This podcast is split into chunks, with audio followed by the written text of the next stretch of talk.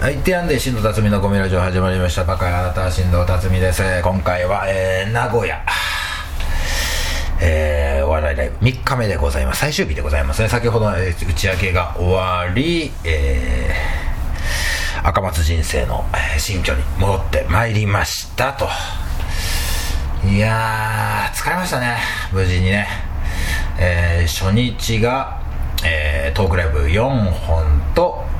えーラジオ1本コミュニティ FM で2日目が、えーネタライブの審査員1本目。で2本目が、えーネタライブの MC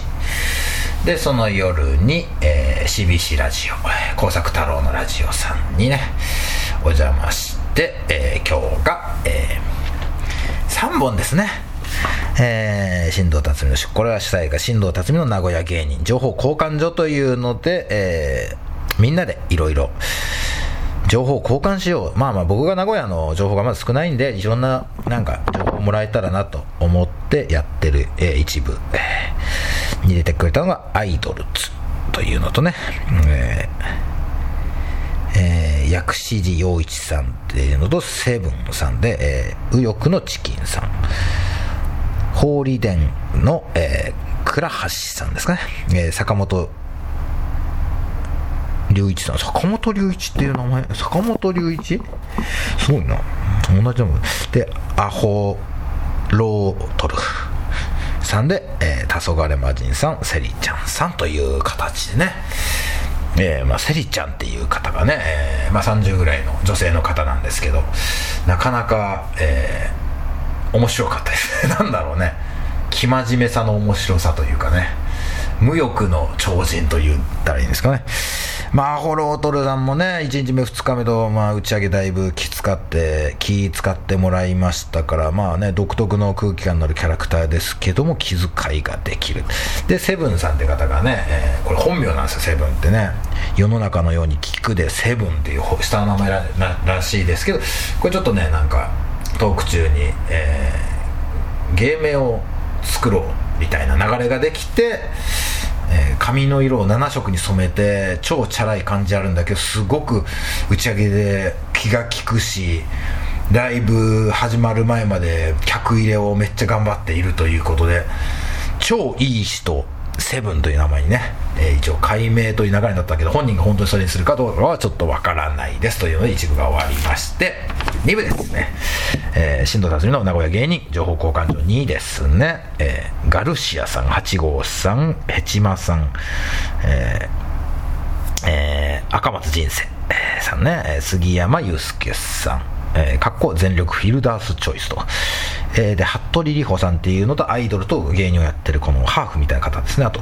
ひとしザワールドさんピカソさんですね。小松ゲルニカ拓也さんかっこピカソ。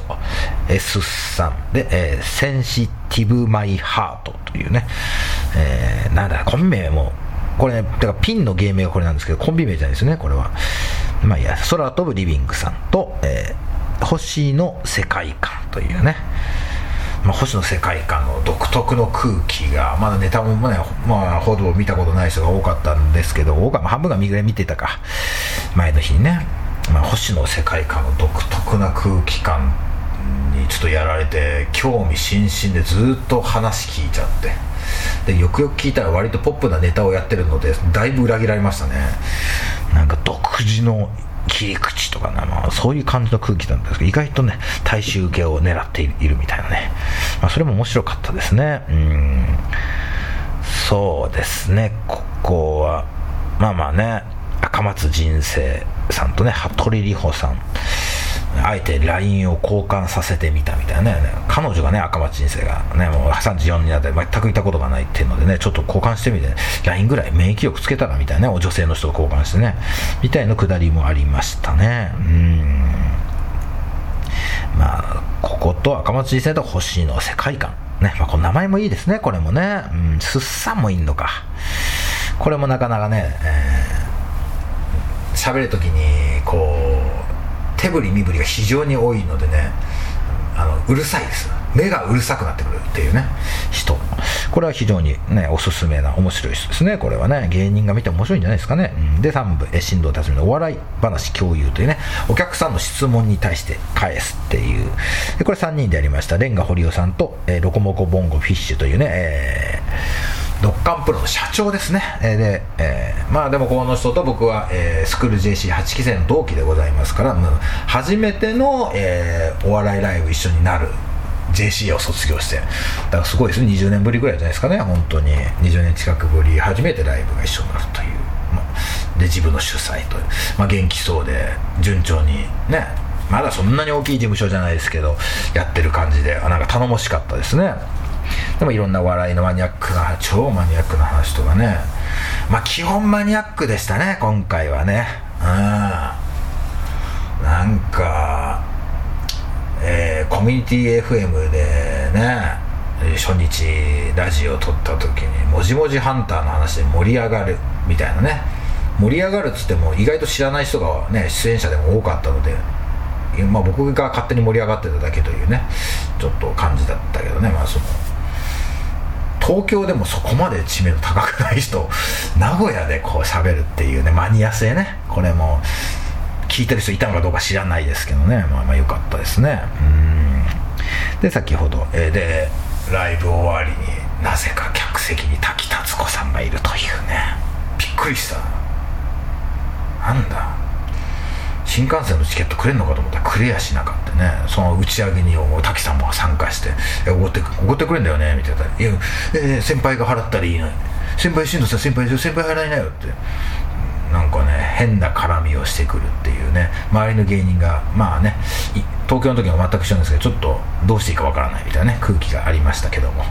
えー、なぜか僕が先に帰って滝さんが残ってまだみんなと打ち上げをしているという不思議な関係性になりましたけどまああの人は社交性が高いのでまあ大丈夫でしょうということでございまして。まあねうん。まあよくもうちょっとどうなんだろうね。まあまあまあレンガ堀尾さんのなんかスタッフワーク能力の高さとかね、うん、気遣いのうまさとか。えー、アゴロートルの、えー、先輩の敬い方のうまさとかね、えー、セブンのチャラい見た目だけどすごくいい人というね今の時代に非常に合ってるんじゃないですか。でも発想が斬新みたいなところもありで赤松人生の人間から出る哀愁。そして星の世界観の、まあ、人間から来る哀愁。すっさんの人間から来る哀愁みたいなね。うん。よかったですね。これは面白かったね。うん。あれも面白かったね。アイドルズもこれはいいですよ。アイドルズも